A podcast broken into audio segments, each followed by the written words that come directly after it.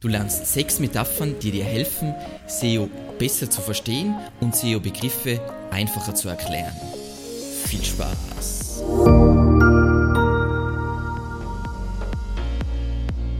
Mein Name ist Alexander Russ und SEO ist mein täglich Brot. Wir quatschen auf diesem Kanal über SEO und Content Marketing. Wenn du lernen willst, wie du nachhaltig Kunden über deine Website gewinnen kannst, dann abonniere jetzt gleich diesen Kanal. Nummer 1 SEO und andere Online-Marketing-Kanäle. Um den Zusammenhang zwischen SEO und den anderen Online-Marketing-Kanälen gut zu erklären, verwenden wir wahnsinnig gern die folgende Grafik. Und zwar kommt die ursprünglich aus dem Buch Content Chemistry und wir sehen hier also ein Boot und dieses Boot hat ein Segel und das repräsentiert SEO. Ich erkläre dann immer, was das bedeutet. Dann das Ganze hat einen Motor, das ist Paid, jeglicher Paid-Traffic. Dann hat es zwei Ruder, einmal E-Mail-Marketing und einmal Social-Media-Marketing. Und dann ist natürlich, das Boot liegt natürlich im Meer oder ähm, was auch immer, irgendwo, wo es eine Strömung gibt. Und die Strömung ist dein Branding oder die, deine Markenstärke. So, Wieso ist SEO das Segel? Ähm, in diesem Beispiel repräsentiert Wind die Nachfrage. Das heißt, es gibt einfach Nachfrage zu unterschiedlichen Themen und je größer das SEO-Segel ist, desto mehr können wir von dieser Nachfrage auffangen und je dichter das Segel ist, desto mehr können wir von dieser Nachfrage abfangen, weil einfach dann das Boot mehr nach vorne geschoben wird, also Geschwindigkeit aufnimmt und die Geschwindigkeit ist dann den Traffic, den wir generieren. So, dann bei Paid ist es so, wenn wir ähm, Benzin haben oder was auch immer in einen Bootmotor reinkommt, ich schätze mal äh, Benzin, ähm, das ist also das Geld, was wir reinschütten in irgendeine Paid-Kampagne, irgendeine bezahlte Werbung, dann läuft das Ganze, aber wenn uns das Benzin ausgeht, dann ist mit sofortiger Wirkung, bleibt das Boot stehen und wir bekommen keinen Traffic mehr. Und was da vielleicht noch wichtig ist zu sagen, wenn wir jetzt äh, über Suchmaschinenmarketing als Gesamtes reden und dann die Verteilung zwischen Suchmaschinenwerbung und Suchmaschinenoptimierung, dann ist das Traffic-Potenzial fast zehnfach im SEO-Bereich. So, bei E-Mail-Marketing ist es so, ähm, wir müssen laufend E-Mail-Newsletter generieren, neue Informationen, damit wir Besucher kriegen und so weiter. Selbiges ist oder noch extremer ist es mit Social Media. Sobald der Post online geht, ist er schon wieder veraltet und nicht mehr relevant. Und ich muss die ganze Zeit rudern, sonst bleibe ich stehen und kriege keinen Traffic mehr. Das heißt, natürlich sage ich jetzt, SEO ist die einzige Wahrheit. Nein, aber SEO ist prinzipiell das, was am meisten Traffic bringen kann, aber natürlich auch letzten Endes am aufwendigsten ist.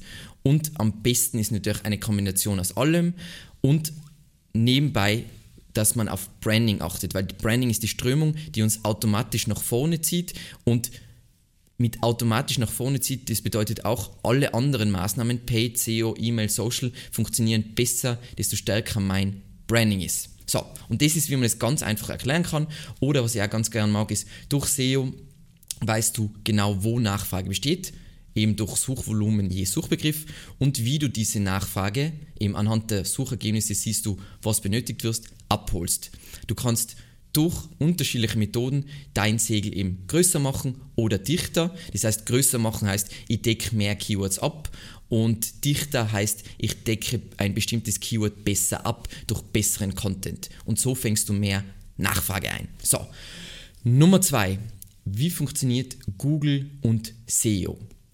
Ganz einfach erklärt, Google will einfach nur die beste Antwort auf die Frage des Nutz eines Nutzers aus einer seriösen Quelle liefern. Super einfach erklärt, was Google will. Ähm, dazu eine kleine Analogie. Sagen wir mal, dein Chef fragt dich danach, er braucht Informationen zu den Azteken im 14. Jahrhundert und du sollst ihm diese liefern. Und du hast weiters keinen Kontext. Du weißt nicht, ob er mehr über die Kultur wissen will oder über die Kriege oder das Leben eines Azteken in dem, äh, im 14. Jahrhundert. Du weißt es nicht. Das heißt, welche Quelle wirst du suchen, wenn du jetzt zum Beispiel in eine Bibliothek gehst? die vertrauenswürdigste und anerkannteste Quelle zu diesem Thema und die Quelle, die die breitesten Informationen bietet, weil die Chance, dass dann alle Fragen beantwortet werden, weil du weißt ja nicht genau, Azteken im 14. Jahrhundert, keine Ahnung, was dann mein Chef konkret wissen will. Deswegen brauchst du auch die Breite an Informationen. Und das Fazit aus dieser Analogie, ist, wir versuchen einfach, wenn wir SEO machen, Google zu zeigen, dass wir über eine Fülle und Breite an Informationen verfügen und eine vertrauenswürdige Quelle sind. Und das ist eigentlich der ganze SEO-Prozess. Das heißt, wir wollen dieses umfangreiche und renommierte Buch in einer Bibliothek zu einem bestimmten Thema sein. Deswegen spreche ich auch wahnsinnig gern eben über das Thema Nischenbibliothek, dass wir alle Themen in unserem Bereich abdecken, damit wir einmal das umfangreichste Buch sind und dann bauen wir Autorität auf, damit wir das bekannteste und renommierteste Buch werden. Nummer drei: Wie funktionieren Backlinks? Ganz einfach erklärt, Backlinks sind einfach Empfehlungen und die Analogie dazu, sagen wir mal, wir wollen Kanzler werden, dann müssen wir dafür sorgen, möglichst viele Stimmen zu bekommen und damit wir gewählt werden. In einer Demokratie sind alle Stimmen gleich. Im Kontext SEO ist es so, dass Stimmen von Leuten, die Ahnung und Autorität in einer bestimmten Materie haben, dass diese Stimmen mehr Gewicht haben. Das ist der einzige Unterschied in dem Ganzen. Das heißt, als Fazit, wenn du eben als Google bei Google als vertrauenswürdige Quelle gelten willst, dann benötigst du die Stimmen von einflussreichen Menschen oder Websites in deiner Nische. Nummer 4. Wie funktionieren oder wieso brauche ich Weiterleitungen? Ganz einfach, wenn du deine Adresse änderst und willst, dass die Post weiterhin ankommt, dann brauchst du einen Nachsendeauftrag. Äh, die Analogie dazu ist eh schon das. Ähm, sagen wir mal, wir sind ja, wir sind jetzt gerade umgezogen, also ich bin tatsächlich gerade umgezogen ähm, vor, vor einem Monat. Ähm, dementsprechend wird unsere Post natürlich noch an die alte Adresse gesendet und wenn wir jetzt niemandem Bescheid sagen, dann kriege ich jetzt zum Beispiel wichtige Post nicht mehr. Und das wäre nicht optimal. Dementsprechend gehe ich zur Post und richte einen Nachsendeauftrag auf, ein.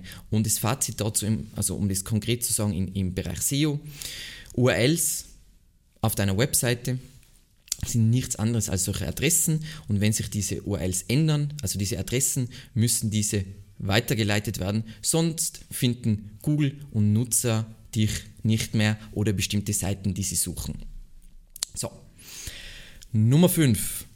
Wozu ist technische SEO nötig? Richtig cool. Äh, einfach, wie wir zum Beispiel intern darüber denken, ist technische SEO ist einfach Infrastruktur. Ähm, die Analogie dazu sagen wir, du baust ein traumhaftes Haus ähm, mit allem drum, drum und dran und es ist irgendwo am Waldesrand aber im Nirgendwo. Leider ist dir eben das Geld ausgegangen oder du hast es einfach vergessen. Ähm, es gibt keine, keine Einfahrt. Alle Türen äh, können nicht geöffnet werden, das heißt, da ist irgendwas falsch gelaufen und man kommt eben nur über das Fenster im ersten Stock ins Haus. Und wenn dich jetzt Leute besuchen wollen oder du selber in dein Haus willst, dann ist das einfach wahnsinnig mühsam, weil sie können nur übers Fenster im ersten Stock rein und wenn es schlechtes Wetter ist, es gibt keine wirkliche, es gibt keine Einfahrt, es gibt keine Straße dorthin, es ist teilweise einfach unmöglich. Das heißt, egal wie schön dieses Haus wird, du wirst nicht sehr viele Besucher bekommen. Wenn wir das jetzt auf SEO umlegen, also unser Fazit ist, ein sauberes technisches Fundament, auf dem deine Website steht, ist das, ist einfach das ultimative die SEO-Grundlage, auf welches du aufbauen kannst. Es ist jetzt in den meisten Fällen nicht, also in den meisten, es gibt Ausnahmen, nicht kein Wachstumshebel, sondern eine Grundvoraussetzung. Jetzt die Ausnahme, wo es ein Wachstumshebel ist, wenn ich jetzt eine riesige Plattform habe, dann kann es sein, dass eine kleine technische Optimierung ist ein Wachstumshebel. Wenn du jetzt eine normale Firmenwebseite hast oder sowas, eher kleinere Webseite tendenziell, dann ist die technische SEO kein Wachstumshebel, aber es ist prinzipiell eine Grundvoraussetzung, dass Nutzer eine gute Erfahrung haben und dass der Google auch keine Probleme hat, dich zu besuchen. Und wenn er keine Probleme hat, dich zu besuchen, dann kann er deine Seite gut crawlen und indexieren, was wahnsinnig vorteilhaft ist für deine Sichtbarkeit bei Google. So, dann der letzte Punkt ist ganz ein spannendes Thema und was, was vielen sehr wichtig ist, ist das ganze Thema Silos, dass man die Webseite in Silos aufbauen muss, also oder semantische SEO oder manche nennen es auch Themencluster. Einfach gesagt, wir wollen unsere Webseite ordnen, damit Nutzer und Google schnell finden, was sie benötigen. Ganz einfach ausgedrückt, was ist jetzt die Analogie dazu oder die Metapher? Sagen wir, du gehst in den nächsten Supermarkt und du hast eben eine schöne Einkaufsliste, du gehst jetzt am Wochenende einkaufen für die nächste Woche. Du brauchst Gemüse, Steaks und eine Kiste Bier. Das ist jetzt nicht super gesunde Ernährung, aber ihr wisst, was ich meine. Ähm, und du kommst in den Supermarkt und neben also du bist jetzt, ah, ich brauche da Tomaten und neben den Tomaten liegt das Hundefutter. Und generell ist alles irgendwie, es ist einfach da reingeworfen in die Räumlichkeiten des Supermarktes und alles, man muss sich da wirklich durchgraben und so weiter. Und es ist einfach alles Chaos. Vielleicht nicht optimal, aber zum Glück sind ja unsere echten Supermärkte klein Bereiche sortiert, Getränke, Gemüse, Fleisch, Feinkosttheke, Süßigkeiten, Chips, was auch immer, oder Knabbereien. Das Chips wäre eine Unterkategorie von Knabbereien. Und das ist auch das Fazit, was wir daraus aus SEO-Sicht treffen müssen. Und zwar, ohne Themencluster oder Silos ist deine Webseite ein fürchterlicher, unorganisierter Haufen, der Nutzer und Google verwirrt. Dementsprechend bauen wir unsere Webseite in logische Themenbereiche auf, mit einer klaren Hierarchie, damit auch jemand, der als erst, das erste Mal auf unsere Webseite kommt, versteht, wie das Ganze funktioniert. Wie gesagt, was ganz wichtig ist bei SEO immer zu verstehen, der Nutzer steigt tendenziell schon auf der richtigen Seite ein. Dementsprechend, der startet nicht auf der Startseite und navigiert sich dann durch die Seite durch.